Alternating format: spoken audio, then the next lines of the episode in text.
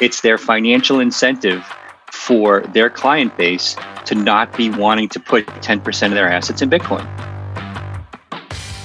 Hello there from Bedford. How are you all? Welcome to the What Bitcoin Did podcast, which is brought to you by the Mighty Kraken, the best place to buy, sell, and trade Bitcoin. I'm your host, Peter McCormack, and today I have an interview with Bill Barhydt to discuss Goldman Sachs investor call, which happened this week. But before that, I do have a message from my show sponsors, and don't skip these. It is the sponsors that allow me to do this. So, first up today, we have the future of Bitcoin and financial services. We have BlockFi. Have you checked out their new mobile app yet?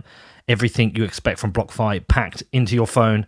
You have a quick and easy way to sign up. You can get started in just a few minutes, allowing you to earn interest, borrow USD, and instantly access your portfolio. With the BlockFi mobile app, you can open an interest account and earn money on your Bitcoin. And using Bitcoin as collateral, you can take out a USD loan. The app also enables funds to be transferred directly from a crypto wallet into your BlockFi account. And that's not all, they've got so much stuff coming soon so many updates coming to the app. If you're interested in finding out more, please do your own research and then head over to blockfi.com, which is B L O C K F I.com, or download the app, which is available in the Apple and Android app stores. Okay, let's also talk about Kraken. They put the power in your hands to buy, sell, and trade Bitcoin, and so much growing interest with Bitcoin at the moment. Trading very close to 10k. I think we're going to break through soon. And if you're new to Bitcoin, if you want to dip your toes in, there is no better place to get started at Kraken.com, it could not be easier to sign up and buy Bitcoin, and they also have a beautiful mobile first app so you can buy Bitcoin on the go. They have world class security, they are the most trusted cryptocurrency exchange on the market. And with their 24 7, 365 customer support, they will help you with any issue you have, whoever you are and wherever you are. There is no better place to buy Bitcoin. Find out more at kraken.com or download the app, which is available for the iPhone and Android. Just search for Kraken Pro, which is K R A K E N P R O. Okay, so onto the show today and have Bill Barhydt from Abra back on the show. He's been on a couple of times before, and today we're discussing the Goldman Sachs investor call this week, which took aim at Bitcoin.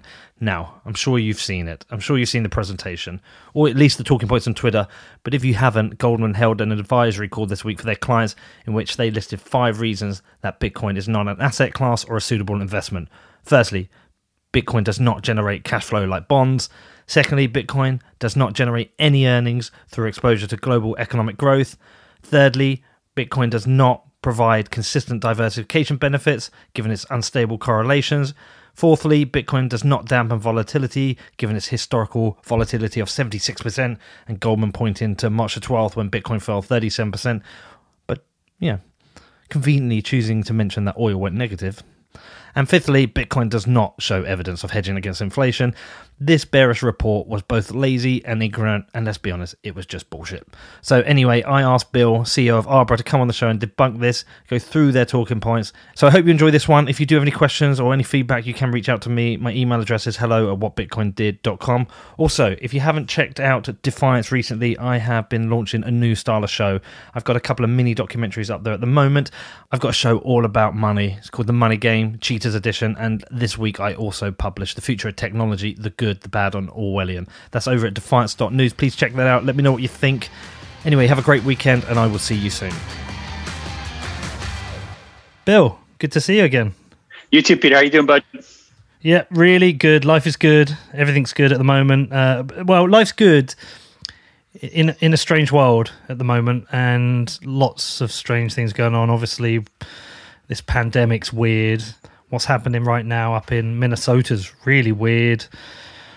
Trump's executive order that's coming out today is weird. Everything's a bit weird, and outside of that, life's good. So it's really hard to enjoy it because I, I, I'm kind of worrying for other people at the moment. Right, right. Yeah. I mean, look, uh, we're in a SaaS business, software business, and obviously, uh, people who aren't retail, it's tough. And I count my blessings and lucky stars that I've got a team that's all doing well and healthy, and family that's well and healthy. And I know a lot of people uh, have it uh, a lot worse. And so uh, I pray and pull for them, and that uh, we're all going to basically look back on this, and it'll be history in a couple of years, and not reality. Yeah, I'm with you. I also like. I'm hoping this is some reset, some chance to reset right now uh, there's a lot of things that I think needed a reset. I, I think education needs a reset. I think sure. healthcare needs a reset. I think money. I mean, we're we're we're in money. We think money right. needs a reset. Right. And I think this is a maybe it's a bit of an inflection point, really. But I, am hoping, I'm hoping a lot of things can get reset. I don't want when people say, "Oh, I can't wait to get back to normal." It's like I don't want to get back to that. I don't want to get back to a lot of the bullshit before. So right. I hope we can come come through this with with some things a bit different. Yeah, you know, you don't want the catalyst to be a global pandemic, but we do have structural issues on our planet and the way we do things that are antiquated. You mentioned education; it's antiquated banking is antiquated, money, the, the money printing is out of control. So, so yes, I, I agree. I, I wish it wouldn't take a global pandemic to maybe catalyze some of these issues into change, but so be it. This is where we're at, and and let's see if we can come out better as a as a society on the other end. Yeah, I put out a show yesterday on my other show, Defiance, about technology, the good, the bad, and the Orwellian, and, and I, in, in that I um I brought out a quote by Rahm Emanuel, who was Obama's chief of staff, where he mm-hmm. said, you know, never let a good crisis go to right. waste, and a lot of people use that negatively with regards to the government that they won't let a good crisis go to waste, as happened with the Patriot Act, but at the same time, I think also for us as people, we can also not let a good crisis go to waste. I, I don't know about you, lifestyle wise, but I mean, in, in 12 weeks, I haven't had to put, you call it gas, we call it petrol. I haven't had to put petrol in my car. I'm barely driving it. Uh, my bike's been fixed. I'm cycling everywhere. Yeah. I'm running every day. I've got a Peloton as well, so when the kids are here, I can oh. exercise. We're cooking. We're cooking nearly every meal. We're spending time. Mm-hmm. There's so much good stuff that's come out of it, and yeah. uh, I don't want to go back to the old ways. And I also just thinking this is a chance to not let a good crisis go to waste. This is a chance to shine a lens on some government stuff and right and and, and try us as people to to change some things. So I think I, that's what I'm hoping.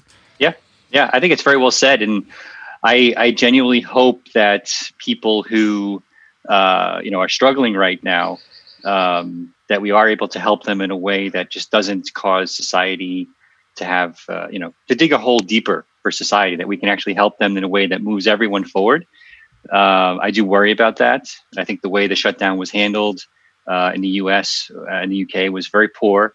Uh, a lot of people are dying that didn't have to die, but as you said, for the people who have it better off, I think they're able to at least see this situation as an opportunity to maybe change some of our ways, drive less, uh, more time with family, focus on what's important, express a little bit of gratitude for the employment and, and the fact that my family is healthy, uh, things that matter right? Like you said, mm. uh, it puts it, it, it, it, helps, if anything, it should help uh, make it clear to all of us what matters and what doesn't matter. Yeah. Well, here we're here today to talk about Goldman Sachs because yeah. I think they baited us all this week. You think? It's possible. I think so because it came out of uh, like the headline of what the call was going to be about. I, I was, was, being um, facetious. I mean, they had this report which was all about macroeconomics, and almost yeah. like an afterthought, they had this this little Bitcoin section at the end, which was clearly a you know kind of a, a loaded uh, clickbait smoking gun. But on the other hand, it's very clear that the one or two analysts that did this uh, are very anti anti Bitcoin. But the well, yeah. know, pri- primary impetus for their report was to talk about recovery and, and macroeconomics and the fact that the stock market is looking rosy based on the fact that we've printed insane amounts of money with a lot of cash already on the sidelines. Well, despite what they did, I actually still take it as bullish for Bitcoin.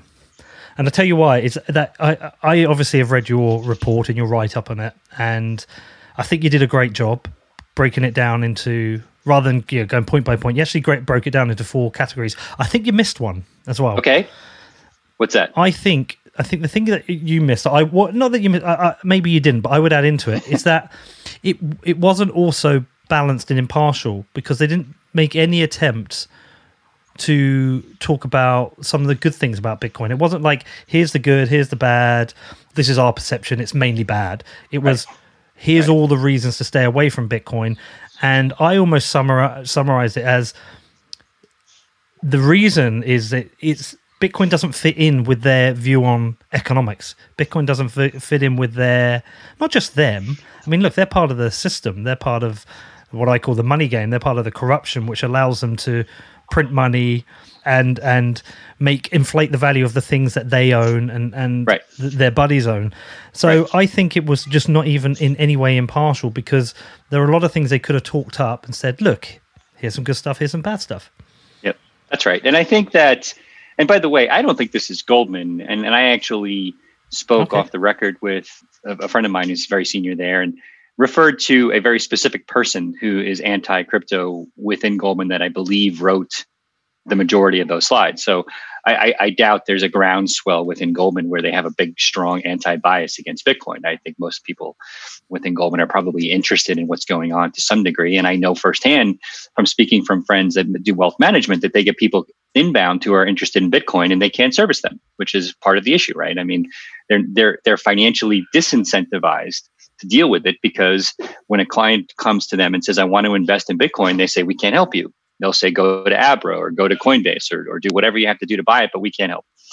You know, and if you look at the quotes that I that I included from from you know von Mises's famous famous work, it basically mm-hmm. makes the point that an inflationary model is at someone's expense, right? And and generally, what happens is it's the Goldman clients, the rich, that are getting richer in an inflationary model at everyone else's expense. It's the one percent, and and and that's why we. It was intuitively obvious to a subset of the population, which is why we had that that Wall Street anti-Wall Street movement post uh, post Lehman, where people were you know protesting in parks near Wall Street, and and you know I, I think this is becoming kind of a, a, a, circular discussion where it just seems to happen now every few years, where the government has to print insane amounts of money via whatever means QE1, QE75, whatever the hell it is, to basically deal with this issue.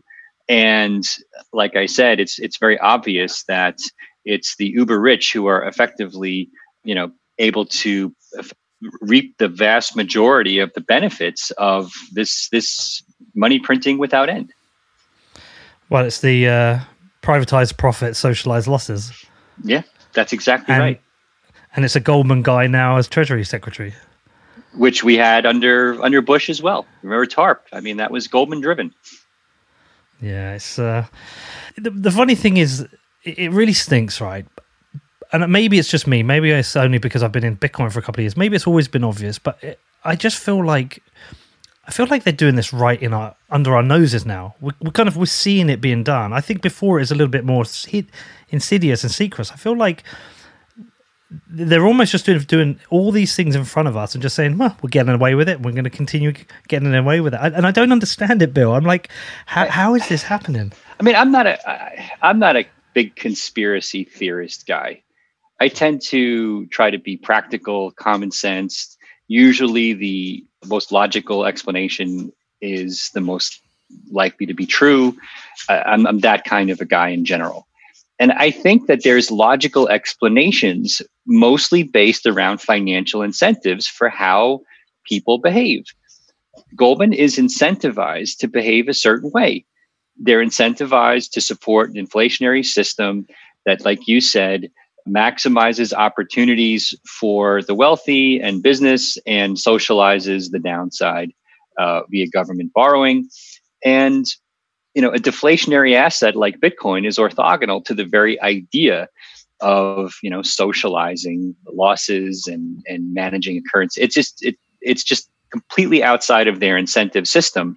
So when you look at it from that perspective, you can understand why they might say that hey, this is not a good bet because we don't want people to believe that they need a hedge against the system because the system is fine the system is set up so that if we need to print more and inflate the currency and manage the money supply, there's always somebody there as a backstop that's going to be able to do that for us.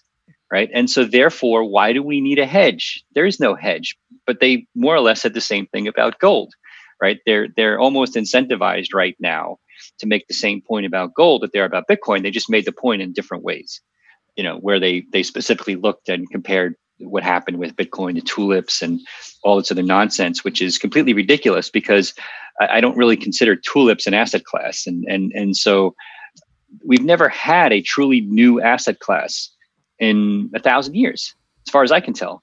And, and Bitcoin represents that. Now, oil maybe, you know, was a new asset in the sense that it wasn't used in the way it was used post like 1940, but, but still it was there before.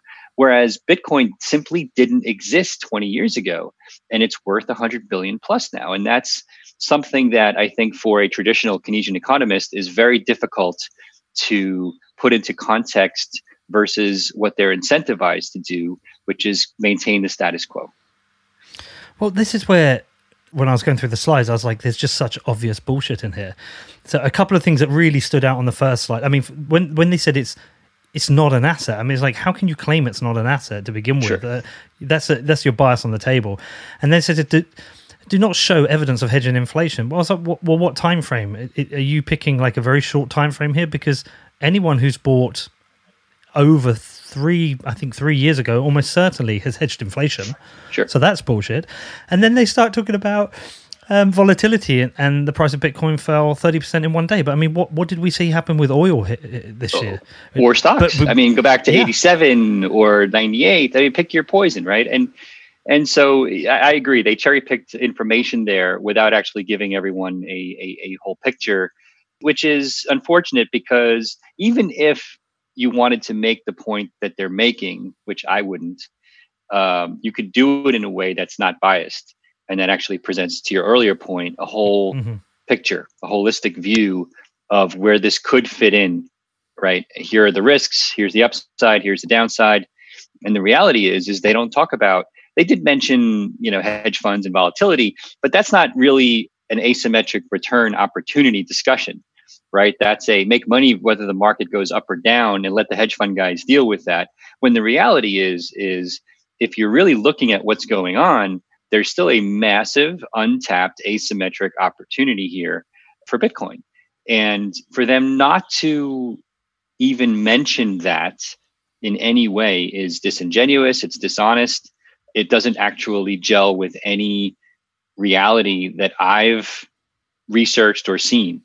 Their comments about scarcity, sorry, I'm segue into something else, but their comments about yeah. scarcity were just pure bullshit.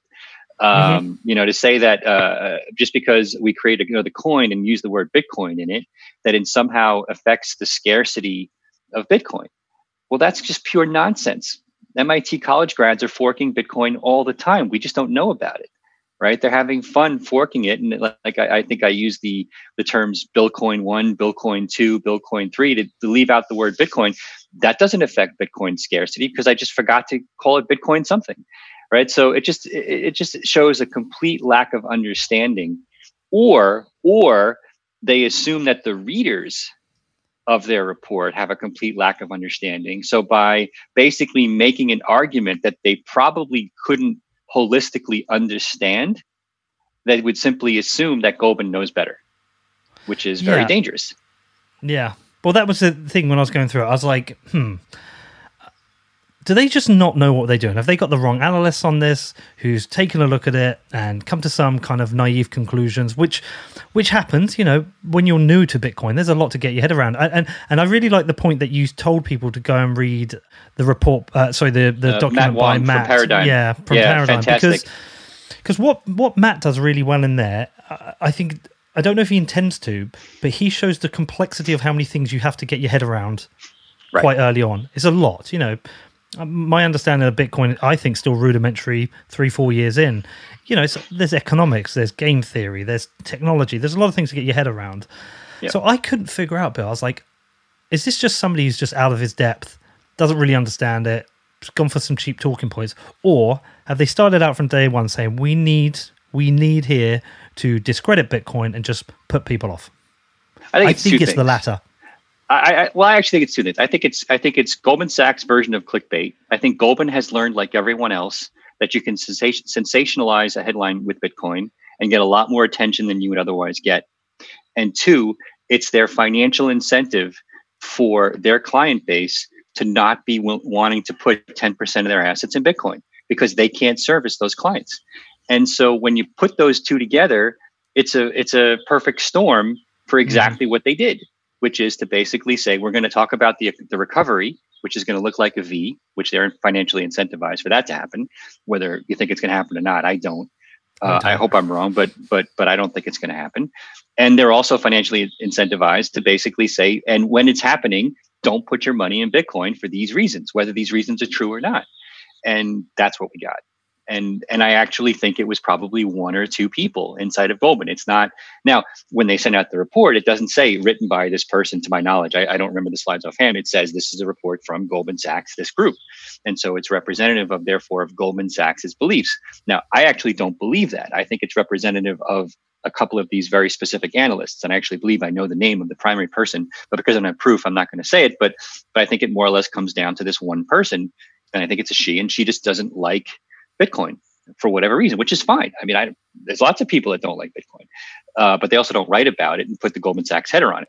So, right. So at that point, if you do that and, and, and you're in my, you know, and you're in my way, you either get out of the way or I'm going to run you over, which is, you know, what I chose to do in this case. But I, I anyway, long answer, long response to your comment. I think that's what's going on. I think they, they understand like everyone else, there's a certain amount of clickbait to be had uh, in the Bitcoin space for better or worse, often for worse. And they combine that with what they were going to do anyway, which is their economic outlook for, you know, post recovery. But but we had this with J.P. Morgan. I mean, they were the same a couple of years ago. Jamie Dimon writing it off, and look, we've seen this year their incentives have changed. Now they're now doing business with Bitcoin companies. They're providing sure. banking services, sure. and so I, I guess at some point either Goldman's they will there'll be a push or a pull, right? They'll be pushed or pulled into being involved in Bitcoin. But I still think it is an, an inevitability for them. I think it's an inevitability for anyone. I, I don't know. Look, I think that uh, I consider Goldman Sachs to be a trailing indicator uh, when it mm-hmm. comes to technology. I went through this uh, in the early 90s when I was first getting into commercialization of the internet, um, you know, Netscape and other places. The internet analysts you know around the time of the Netscape IPO or beforehand were very bearish on uh, the technology. It's porn and gambling. Sound familiar? Yeah. Um, you know, here we are all over again, and I consider them still to be a trailing indicator. And so, in that regard, it doesn't really mean much to me personally, except that it has an undue influence on people that don't have that perspective that don't understand exponential technologies because the analysts are telling them that they don't understand it. Like the same people that say Tesla's stock price is bullshit. Those are the people that don't understand exponential growth in battery supply chain and electric cars, et cetera, et cetera. It's the same people that don't understand that that we've never had a, a fundamental change in the way money works. You know, software is eating the world except for money. Well, guess what? Now it's finally happening for money. And and they don't want to accept that. So you know they're they're always going to be a trailing indicator as far as I'm concerned. Yeah, I think that's a good way of putting it. Well, the, this is a chance to debunk it all, and yeah. let's go through because you, like I say, you've got four key areas, and I think it's important important we cover each one at a time. So the first one, sure, is that they just do not understand or want to acknowledge what a deflationary asset is or eventually happens. And I think what's very interesting is what you put in there because you did talk about the Ludwig von Mises, how he lays out the fundamental truth of uh, monetary expansion. Yeah. And I'm going to quote quote the quote that you put in, just so people okay. can hear it, because this All right. this actually made me rethink something. I'm not bringing a tear to my eye, but oh, okay. I don't want to get well, emotional now. It's kind of early in the morning. Well, I tell you why it, it was interesting for me because I was like, I was always like, inflation is just a natural part of the economy. Then I I came into Bitcoin, understand a bit about Bitcoin, and and then started to realize actually, if if you're a saver and you're prudent, deflation is actually good for you. So started to think, uh, are, are, we being positive about? Should we be positive about deflation? But the quote here itself, economics recommends neither inflationary nor deflationary right. policy. It does not urge the governments to tamper with the market's choice of a medium of exchange. It establishes, uh, establishes only the following truths, which are listed, and people can see them. They should go and read your article. But but the point being is that it's it's neither, and it's just that the market should be left to itself. So. I think it was a really good thing that that you identified this, but we still have kind of like inflation Stockholm syndrome. Sure, because we don't know. Well, we have all been in the West, pretty much globally now, even in communist China, indoctrinated into this idea that money is a government created asset, which at one point was backed by gold, but doesn't matter. It's a government created asset where government, via some voodoo magic that they understand that we're not really privy to understanding because we're not smart enough controls the supply of that asset. And again indoctrinated into the idea that that's the way it's supposed to be and that's what's good for us. Well, who the fuck decided that? Right? So all he's saying in a much more eloquent way than I'm ever capable of saying it, no, we made that up. Right? It doesn't have to be that way. You can decide to keep it that way if that's what everybody wants, so be it. You get what you get. If you do it the other way, which is to say there is no government money, there's just, let's say, gold coins, which is what we had in Roman times, I believe, then you have what you have as well. Right. But either way, we made it up. And what he's saying is, is that maybe deflationary policy is better because you're actually not inflating somebody's wealth or, or, or you know, the tr- making um, inflating the treasury at the at the expense uh, of the ignorant, right? Which I think is uh, the problem with that point is it's it's it's the very people that are getting hurt that are the least likely to truly get it, right? And that's the pro the, the, the problem I think ultimately with inflationary economics. Nobody gets it until it's too late. Ask a 75 year old person in Argentina if they get it and why. They, they may not be able to use the terminology of a von Mises, but they intuitively understand what we're talking about because they've seen their currency fail like what three times in their lifetime? Yeah at least. Right? at least right? And it's, it's happening it's, again right now? It's happening again exactly. Uh, you know americans have basically gotten a free ride on this idea that you know the military industrial complex has preserved our role as a global reserve currency. But that's failing in front of our eyes. We just don't want to accept it. And it's going to be ugly when it's done failing. And that scares the hell out of me. And i don't necessarily want it to fail. I want my children to live in a you know happy healthy uh, place. But right now i don't see how it doesn't. And that scares me. Well i think it's because a lot of us haven't experienced hyperinflation or mass inflation. Mm-hmm. We've always tend to experience this one or two percent. And actually, this is the bit that made me laugh. I don't know if, if this kind of stood out to you, but on the very first slide about sovereign currencies, they dropped in there a store of value as an asset that can be saved, stored, and exchanged in the future for a predictable, stable value. Yeah. E.g., with 2% annual inflation, a nominal dollar today will be worth 82 cents in 10 years. So they're actually saying, right in front of your face, that this is a store of value, but you're going to lose what's that, eighteen percent of it. and I, there's no argument yeah. whether it's good or bad. It's just like you're going. This is going to happen to you. You're going to lose eighteen percent of your wealth over ten years. Well, uh, it's just ridiculous. I mean, it, it, put hyperinflation aside for a second, right? I mean, normal inflation is death by a million cuts. Yeah. Because if you know, the only reason, in my opinion, why there isn't rioting in the streets around how inflation works is is that as your money gets eroded in value to zero most people die right? Now think about what's going to happen in the next 50 to 100 years pandemic aside right? Uh, lifespans are going to increase dramatically. We're approaching a singularity moment via um, you know computing power right? We don't know what's going to happen when computers are able to basically figure out problems at a rate that's way faster than a human ever could right? I think lifespans could go to 125, 150. Now, what happens when money starts getting eroded at one and a half to two percent a year in value, but for a much longer time frame for the average person? It's going to become much more acute that the value of what you have in dollar terms is going to go to zero. So I don't think that the dollar system is tenable when you have people living in a much longer lifespan. I really don't. I don't think it's tenable even without that. I think it mm-hmm. becomes much more acute that it's you know happening. The only difference is is when it's hyperinflation, you can see it happening in front of your very eyes, right? Like going down a roller coaster, as opposed to you know puttering along the highway on on, on in LA. Um, but you know, live 150 years, and then I think people are going to say this doesn't work for me anymore, right? Because what am I saving for?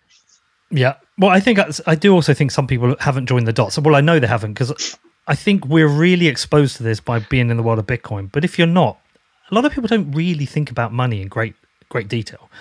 I know because I've talked to friends about it. You ask what inflation is, it's like, well, it's the, the cost of things going up, but they don't always join the dots. That means that well, any savings you have are losing value. Right. I don't right. think people actually realize that. Or if you're not getting above inflation pay rise, you're losing money every yep. year. Some people don't actually join those dots, and That's they don't even right. Yeah, I, I said to I I made the point. Look, inflation is just another tax. It's a hidden tax, but it is another tax. Somebody came back and said, "No, it isn't." Right. You know, we, we I, I came up in in in the fixed income economics world when I was at Goldman, uh, and you know, we always learn about the time value of money, and and you know, in hindsight, like it, I was basically fed a complete bullshit story. Well, the time value of money, I, I, was taught about it like a law of, of mathematics almost. Like this is the way it is.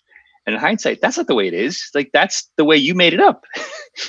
but I wasn't taught it that way. Like I wasn't taught to like believe you basically apply a discount factor to the value of money to get a net present value over time because you erode its value. It doesn't have to be that way. So I do believe that there's always a time value of money, but the time value of money doesn't have to erode over time. Right? That's something that, like I said, that we arbitrarily made up. So I think Bitcoin to me is brilliant, not only in its technology, in that it solves the double spend problem, but that it's opening people's eyes to Austrian thinking of what a deflationary asset could be and the brilliant people that wrote about deflationary assets before we actually had one just blows my mind right yeah. and now we're seeing that playbook play out the way they predicted which also blows my mind. Yeah i mean that's one of the great things about bitcoin. Actually it's been really interesting with my children. I don't know how much of your how much your children have picked up some of this stuff by kind of like osmosis in the yeah. background but but my son certainly has. And he asks some really interesting questions about stuff like this, which the, the, one of the great things for me, one of the best things that's come out of this experience, it's not the fact that I discovered a better form of money. It's not that.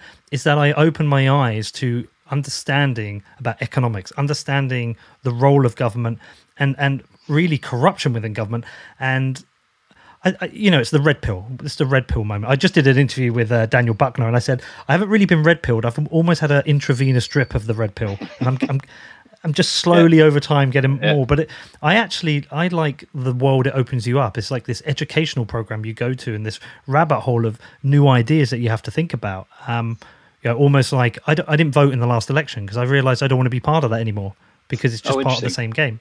Yeah, I yeah. just didn't want to. I mean, there wasn't a candidate worth voting for, and and now one of the books I've got downstairs, which I started reading, which is it's just, it's it's all against democracy. Um, I've grown up with the belief that de- democracy is there's a best thing, and and democracy is better than a than a dictatorship. But but is there something beyond democracy that's better? And you know, maybe there isn't. Maybe I won't find it. But the fact is that Bitcoin's taken me on this journey to start thinking about these things. Yeah. I don't know. It's it's tough. I mean, look, I'm not an anarchist. I I believe in right-sized government. I believe absolute power will corrupt absolutely, uh, and I believe absolute power unchecked will simply feed on itself into a positive feedback loop. And I think we do have in, in my government in the U.S. here checks and balances that, thank God, you know, have have, have saved us from from people who have tyrannical tendencies. But on the other hand, you know, it's getting out of control. I mean, it is. Fi- financial regulation in our country is a mess. There's upwards of 100 regulatory bodies in myriad financial services in the United States. Nobody can keep track of it. And it's a regulatory racket, right? You've got lawyers at one agency that basically leave and go work at private practice, and it becomes like a circular racket where basically they all get to eat, you know, at the expense of the average consumer who perceives no value from any of it. And it's a shame, right? But well, I, yeah. I was just going to say, and I think the the the ultimate kind of signal of this is the Treasury Secretary Steve Mnuchin. I'm doing my own research into him a lot at the moment. Um, uh, you know, he he was head of mortgage services at Goldman Sachs. Mm. He was one of the architects of the 2008 financial crisis. Goldman Sachs then shorted the market. Yep, that's right. And then and then he leaves Goldman Sachs and sets up a bank, and the bank ends up becoming a foreclosure machine because financially they're incentivized to foreclose on people. So the people who he took the homes from, the people who lost their homes through the crisis that he was an architect from, he then helped foreclose on them. And now he's Treasury Secretary, somebody who's meant to represent the people, saying, whilst flying around on private jets and his, his wife wears very expensive jewelry and, and designer clothes, saying that uh, people should be able to live on $100 a week. I mean, I, th- wow. I think it's, it's, it's, beyond gross. Um, yeah. yeah. Anyway. Next up, I talked to Bill more about the Goldman Sachs report on Bitcoin. But before that, I do have a message from my amazing sponsors. So it's going to be a final shout out to Least Authority. Thank you so much for sponsoring the show. Please do go and check them out. Now, this one is for you techies out there, the builders creating applications. Least Authority is a security consulting company pushing the limits of how to build privacy respecting solutions. They specialize in security audits, design specification reviews, and security by design, while also making regular contributions to the open source and decentralized space. They can help you improve the security of your wallet application, key management solution, layer 2 protocol, P2P network design, use of cryptography, and much, much more. If you would like a boost for your security strategy, you can arrange a no obligation call to find out how Least Authority can help your next project. Just head over to their website, hit the schedule a call button, and that's at leastauthority.com, which is L E A S T A U T H O R I T Y.com. Also, Sportsbet. Have you checked them out yet? The best place for online gaming, and guess what? They accept Bitcoin. We also have sport back on the agenda. The Bundesliga is back playing. The Premier League is coming back soon. We have an announcement date. I cannot wait for the Premier League to come back. Liverpool to start up their title and Tottenham to keep losing. Now, to celebrate the Bundesliga coming back, Sportsbet has a Bundesliga Super Streak Challenge.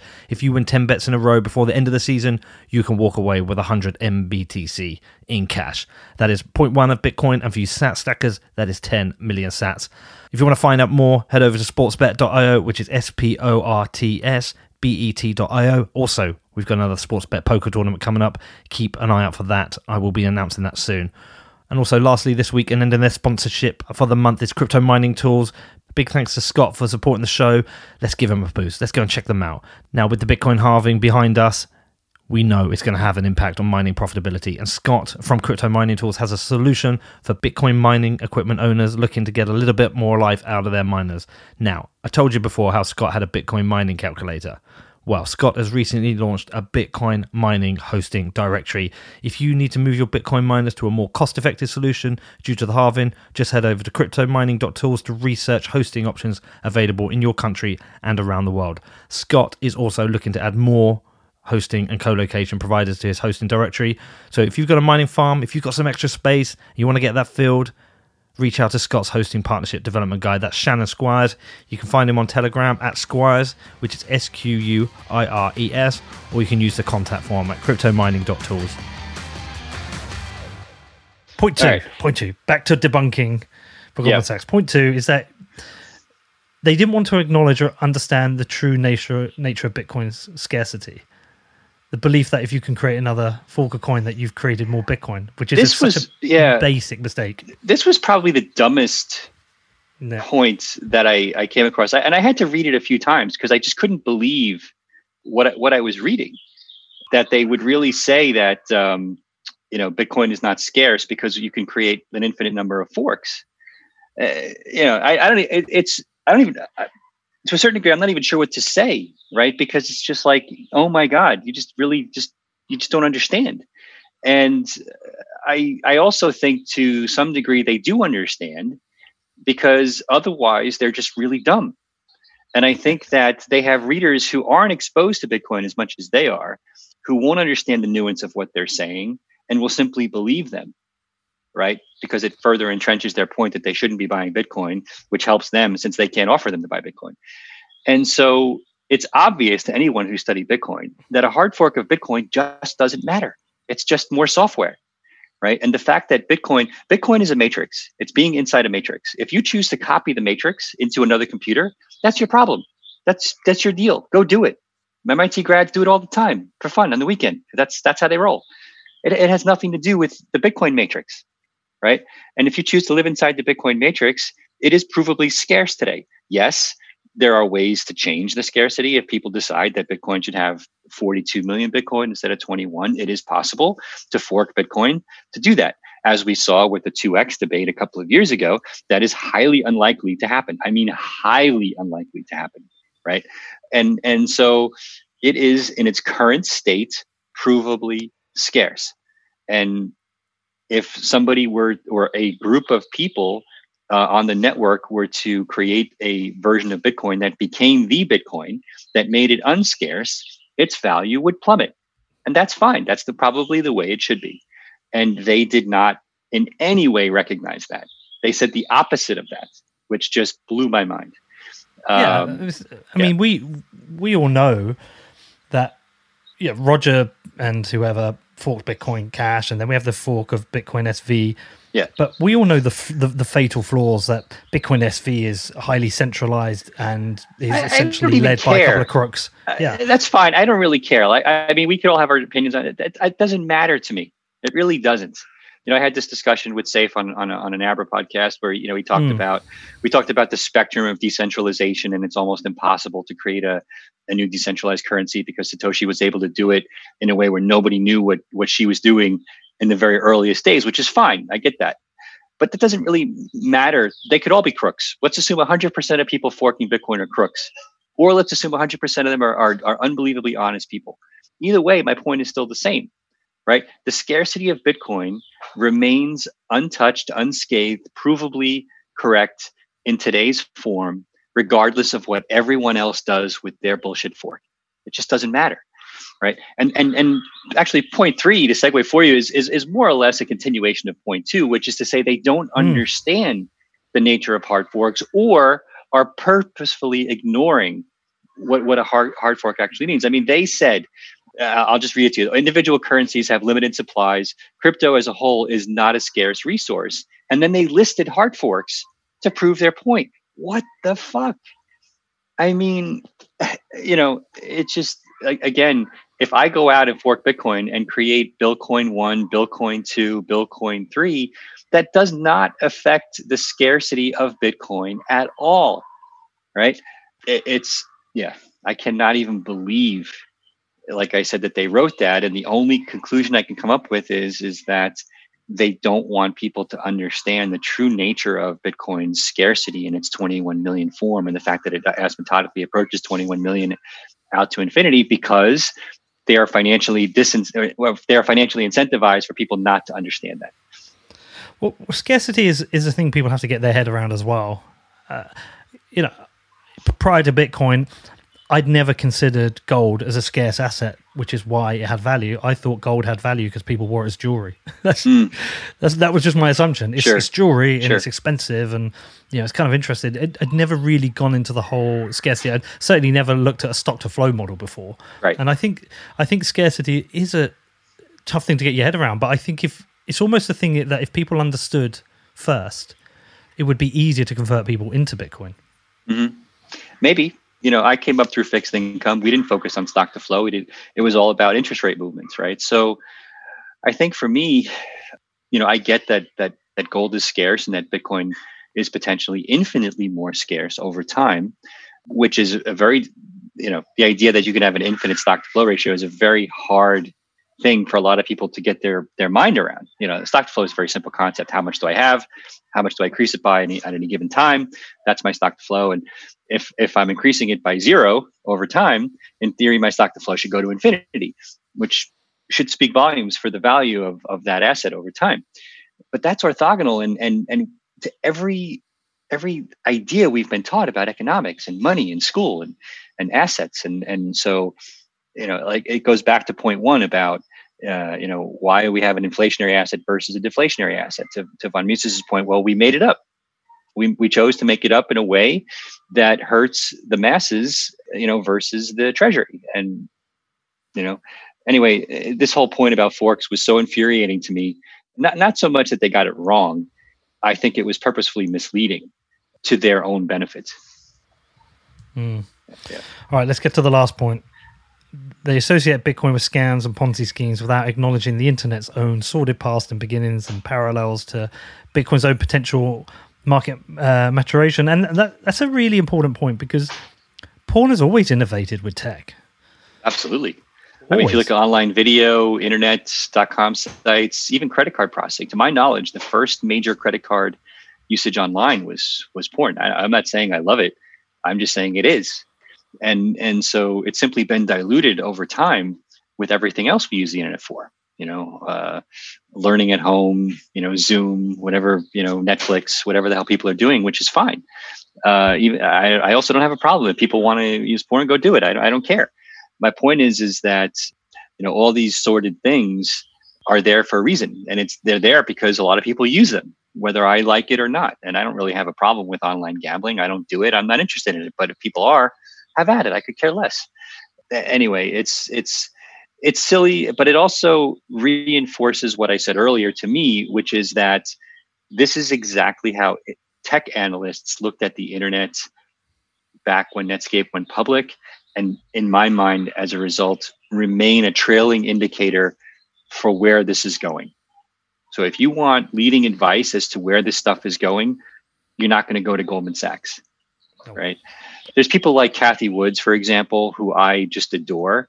You know, she talks about exponential technologies. She, she follows Bitcoin. She follows in her ETF work uh, uh, Tesla, Nvidia, companies that grow exponentially. Where she she's a leading indicator, right? In in the Wall Street world, there are leading indicators out there and Goldman is not one of them. So if, if to, to, to put this a positive spin on this, there are places you can go that aren't just our kind of self-reinforcing let's let's call it bitcoin bubble that you know will tell the truth about where things are going with their own financial incentives as opposed to the opposite which is what goldman is giving us well this was their big scary slide right let's be really scary so they talked about plus token but plus token isn't a fault of bitcoin it just doesn't matter.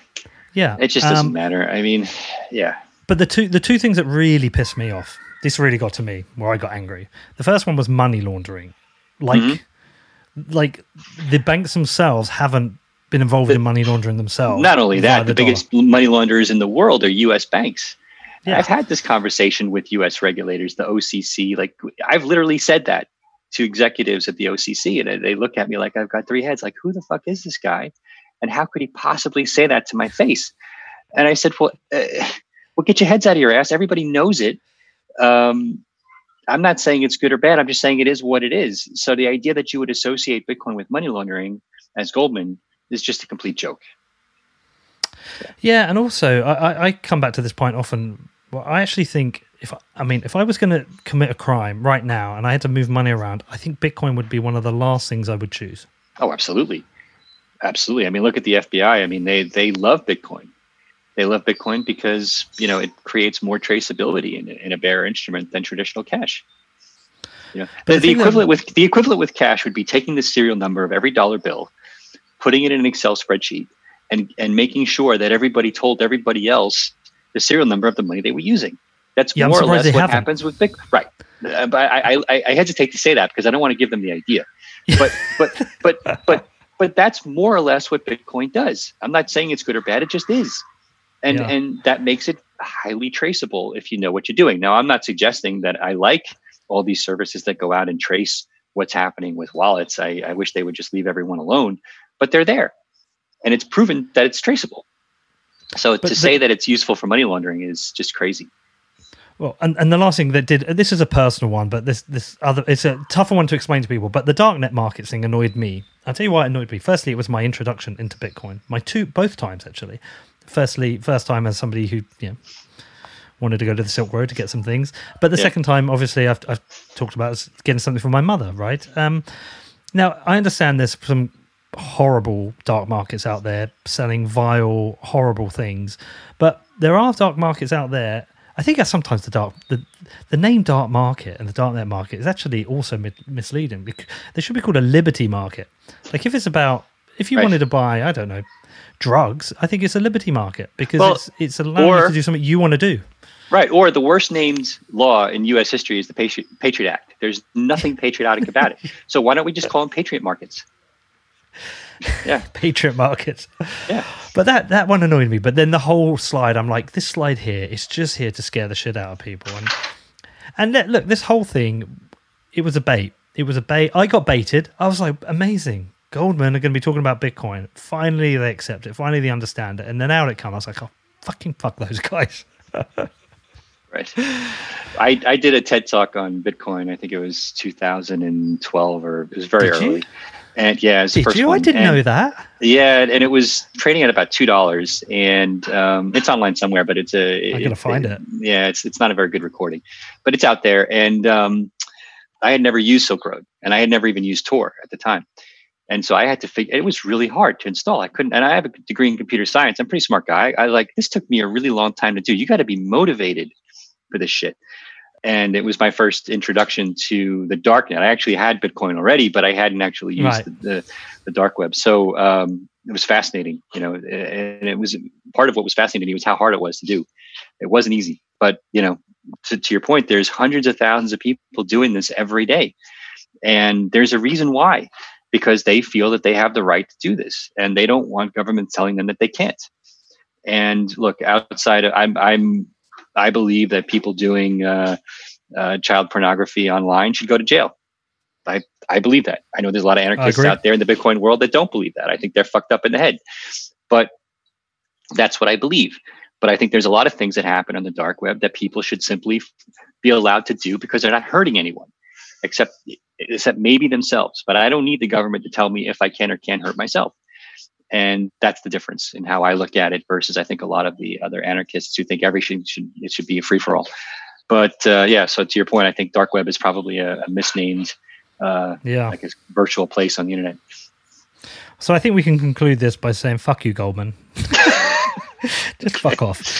Yeah, I don't know. I'm, I'm, in the I'm in the Goldman alumni group. I don't know if I'm going to get thrown out after this, but uh, it's okay. Still, my guess is if I choose to give them my money, which I don't right now, maybe they'll still take it. So, yeah, you're one of us. But look, you've been around this for a Bitcoin thing for a lot longer than I have. You've fought in the trenches and you've been through the mill more than most people.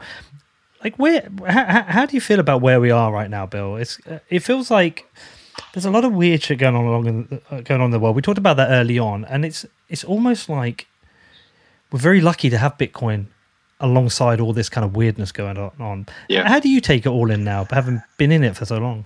It's so early. You know, we've never had a new asset class, like I said, in, in any of our lifetimes. Um, I love the the updated cross asset stock to flow mm-hmm. article that Plan B published, which uh, talks about uh, he has this idea of clusters I, I have the uh, link and the uh, graph, the key graph in, in the, the, article I published yesterday. And he basically uh, uh, uh, equates those clusters to use cases. And cluster one was a proof of concept where mm-hmm. there was probably 100 people, a couple hundred people that really cared. Um, payments, which was really dark web, was the second cluster. We're in this third cluster now, which is e-gold. And by definition, when it's being hoarded, it's being hoarded by a relatively small number of people. And this I manifests. We're in cluster four. I don't think we're really in cluster four yet. I think we're transitioning into it, if I okay, understand correctly. I'm not sure. I may have that a little bit wrong. Yeah, yeah. But I think the, the point about eGold was if you look at volumes post 2017, trading volumes were very muted. Um, and the price was driven by the fact that there simply weren't a lot of sellers, period. Are there buyers? Yes or no? But there aren't a lot of sellers because most people are holding. Even today, that's the case. If you if you look at the volumes right now on exchanges, they're not huge uh, by any standard. It's just that you know the sellers are pretty low, and we'll see any given day how many buyers there are. And if it really moves into that financial assets cluster, like he's or she's predicting, I think they're look, all models are wrong, just some are more useful than others. I fundamentally believe that. His model is wrong. I just don't know how wrong if it turns out to be useful, look out, right? I mean, we're in for a hell of a ride, but it's the best model I've seen, which makes it super interesting to me. Uh, and and so, yeah, in that regard, I think it's uh, it's Bitcoin's got a very interesting five years ahead. Very so interesting. What's cost to five? Oh God, because uh, I've been be that's what I've been thinking about that reserve currency. Mm-hmm. If it's reserve currency, look out. Right? Yeah, I know. Yeah. It only has to take one one state to do it as well. Yeah. I don't know that it has the well, I guess, you know, layer 2 and layer 3 would deal with its ability to move around in large quantities to make it a uh, a reserve currency. In its current form, it wouldn't work as a reserve currency because you just can't move enough of it across enough entities in real time. But if it evolves in that way, I can certainly see it happening. Yeah, p- perhaps maybe on liquid maybe. I think there even that's very early. Um, I don't I don't think we fully have realized the the kind of banking equivalent stack for what layers two, three, and four would have to look like to make it a um, uh, what did I call it a, a, global reserve currency. But I think a lot of people, smart people, people smarter than me, are thinking about that, and that's great. That's going to take another ten years. So. So, what do you think are the most important things now? Like, wh- where's you, where's your focus in terms of the next five years for Bitcoin? Well, at Abra, my focus is making it super easy for the average person to buy, hold, trade, invest uh, in in Bitcoin using their bank account, using other stable coins, whatever they want, anywhere in the world. We have customers in 100 countries. Just new products from us this year. People able to generate interest in their Bitcoin, people to borrow against it. We, we're doing institutional lending now people who want to make high yield on their Bitcoin. Um, kind of creating our own banking stack for Bitcoin, but in a very safe, secure, methodical way. And we've been at it for five years. So, you know, our our million plus wallets are growing at a steady rate, and and it's it's uh, to us it's a, a very long marathon and we're committed to being a, uh, a, key player in that ecosystem and continuing to innovate and drive value for people and hopefully getting closer and closer as we go to the average consumer because it still tends to be more of an initiated person as opposed to an average consumer and i think that at the end of this next five year cycle we'll be much closer to the average consumer whether they know they're getting bitcoin or not we'll see but i think that's where we'll be and how are you enjoying getting into the podcast game? Look, I mean, we do it for Abra. Um, yeah. You know, you go way deeper, um, but I, I, I enjoy it in the context of we have a lot of loyal users. Mm-hmm. We get feedback from them on what they're interested in, and we focus and go very deep on that. And we don't really do anything else. And so, in that regard, I'm happy to do it. And but are you um, enjoying it? I do. I do. One because it's generally topics that I'm interested in uh-huh. and uh, it breaks up the average day for me as a CEO and dealing with all the stuff that a CEO has to deal with, whether it's people's personal issues or the, the company's revenue or product planning. It's it's a good uh, kind of mix for me. We don't do we only do one every couple of weeks, and and so sometimes we cluster them and then release them on a stage way. So it's not like you where you're probably doing multiple a day. Sometimes I just don't have the time for that. So that actually makes it even more enjoyable because we get to pick and choose the things that are probably most enjoyable to our uh, more focused audience, where you have a, a, much broader audience, right? Of course, yeah. Is everyone? I guess your whole team's remote right now. Of course, we've been remote for almost three months. Yeah. Yeah. Do you think you yeah. might stay that way? I would love to, but I'm not speaking for the whole company. Um, I don't know. It's a good question. It's, I mean, it's one of those reset opportunities, right? Where yeah, I'll tell you where it gets tough. You and I have teenagers. Yeah. Uh, Uh, I have employees with infants. They have it tough, right? So being there in the house full time with an infant with the outside help that you had paid before, being unable to help and still maintain a full time job, that is that's not easy. And so I think those people would be glad to have an office right now. Well, yeah, even with a 10 year old and a 16 year old, there are multiple times in the day I'm having to stop my work, go downstairs, say, Can you stop fighting? Or can I help with the homework? or stop or, screaming at the video game, in my case. Yeah. Well, there's that. And, and uh, what do you want for lunch? And, and then also just I have to take them out. We have to go out and do something every right. day. So my eight hour day is, is becoming a stretched kind of yeah, 15, same. 16 hour day. But I, I, look, this has been mainly been good, so I don't I don't really want to whinge about it. But I have I did this um, other show and I spoke to Sam Lessin. Um, mm-hmm. Oh, he's great. Yeah, he's really really great, really interesting guy. But he was saying a lot of people aren't going to want to go back to the office. It might it might not completely go. It might be people go for one day a week or two days a week because they want the interaction, but companies aren't going to need these huge leases anymore, which might change the whole right. geography of cities. Right. Yeah, I mean, it's interesting that you use him as an example because you know we've we've spoken in the past, and he, he's got a beautiful house right smack in the middle of San Francisco, and um, that's an example of a place that's become a disaster as far as I'm concerned. And this mm. may be the beginning of the end for the current model of San Francisco, where all these big unicorns just don't want to be there anymore because their employees are like, "Fuck this, I can't afford it." There's homeless everywhere, you know, and drugs in the streets. And this used to be paradise and it's become hell on earth for a lot of people, which makes no mm-hmm. sense. And it doesn't have to be that way. And so, um, not to pick on San Francisco, there's a bunch of places that I think are, are, are facing this, you know, yeah, but, so but, but, but San Francisco is particularly unique. I've noticed oh, it going over there for. I mean, I first went there. How old was my son? So I was 30, 11 years ago, It was great. I had such a good time. It's beautiful. And every year I go once or twice, and Yeah. it's just got worse and Yeah. worse.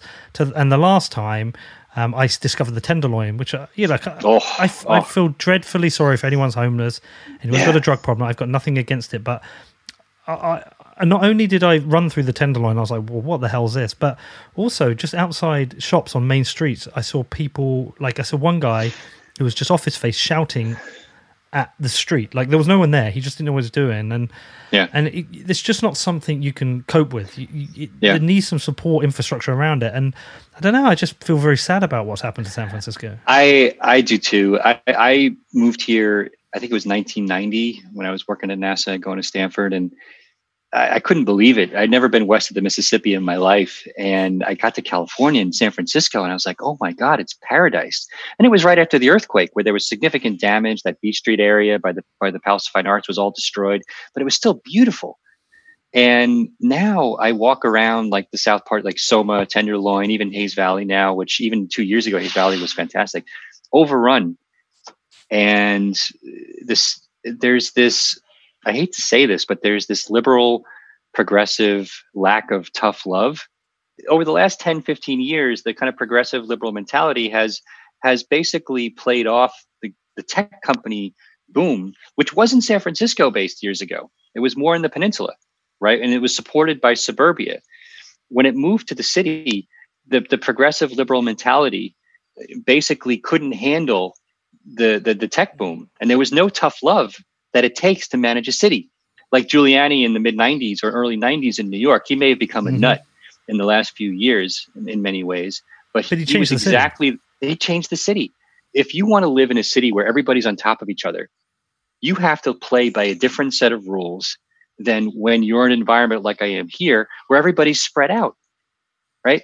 Don't live in a city and agree to live on top of a million other people if you're not willing to play by stricter rules. It makes no sense. It makes no sense. But yet, San Francisco has this live and let live policy that makes more sense for Montana than it does for the Tenderloin, right? Mhm. And until the liberals in that city change that mindset and agree that they need more tough love to manage their city, it is going to continue to get worse, not better. Yeah, it, it is. It is. It's such a shame. And and you're right about New York. I, I'm the first time I went to New York, you didn't really go to Brooklyn. Right. Did you? I mean, you could, but like, Yeah. you certainly wouldn't go at night. At, at night. Yeah, Uh, that's right. The last couple of the last couple of times I've been to New York, I actually prefer to stay in Brooklyn now. It's well, my strange. family's from the Bronx, and Wow. I would go into the Bronx as a kid to visit my grandparents. And in the se- late seventies, it was horrible. I mean, that whole Bronx is burning. You know, it, it really it was a, a real thing. And I remember when we had the rolling blackouts and the and the riots and looting, and and it slowly got better. And it really culminated under um, uh, Giuliani's broken window policies, where the city got the tough love that it finally needed. And a lot of liberals said, hey, this is unfair, it's unjust, you're treating homeless horribly. And the reality is they weren't. There were programs in place to help the homeless. It's it's it's possible to have both. You can have tough love and you can care and basically do what's right by people who are less fortunate without basic basically creating this cesspool of nonsense that has basically pervaded San Francisco. Yeah. Well, listen. I hope it changes because I I love I love San Francisco and I love Yeah, same. California. Um, Same. And um, I'm not going to stop going there, but it just I don't know. I just don't get it as excited anymore. So I'm like, oh, where am I going to stay? Yeah. Uh, yeah. I actually even considered last time staying over over the bridge in uh, Marin. Just, Yeah, uh, just for something different because Yep. I like it over there. And I think if I lived there, that's where I'd probably live. But uh, all right. Well, anyway, look, Bill, this was great. I'm going to get this out tomorrow. We're going to debunk Goldman Sachs. Fuck those guys. Um, uh, it's good to see you. I'm Yeah, sorry we're not doing it in person, um, but I'm That's sure at some point when the planes are going, I'll be back over and It's always we'll great a, to we'll see you. a steak. Yeah, I'm looking forward to watching you next week on uh, on Ryan's conference. So Yeah, I'll be watching. Monday, Monday, right? Yeah. I've Yeah, gotta get, I'll be gotta get watching. my shit together with that. So great. Yeah, all right. all well, right. listen, look, have a, a great weekend, and I will see you soon. thanks, Vigo.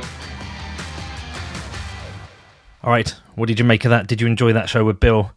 The level of misinformation and ignorance in this Goldman Sachs presentation investment call is actually it's pretty funny. It's a sort of fad we have become used to seeing and debunking in the Bitcoin world, but I was personally surprised how amateur it was, and I think Bill was too.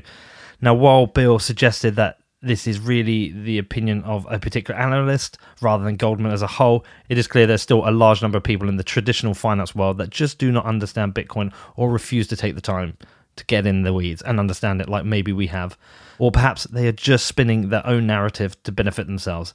Anyway, I really enjoyed this discussion. Always like talking to Bill. He did a great job of debunking the bullshit in this presentation. If you've got any questions about it or any feedback, you can reach out to me. It is hello at whatbitcoindid.com. Also, go and check out Defiance. I've been releasing some new style, like mini documentaries on that. I've got the Money Game Cheaters Edition and the Future of Tech, the Good, the Bad, and Orwellian. That's at defiance.news. Please do let me know what you think. you got any questions about the show, you can reach out to me. It's hello at whatbitcoindid.com. Outside of that, have a great weekend.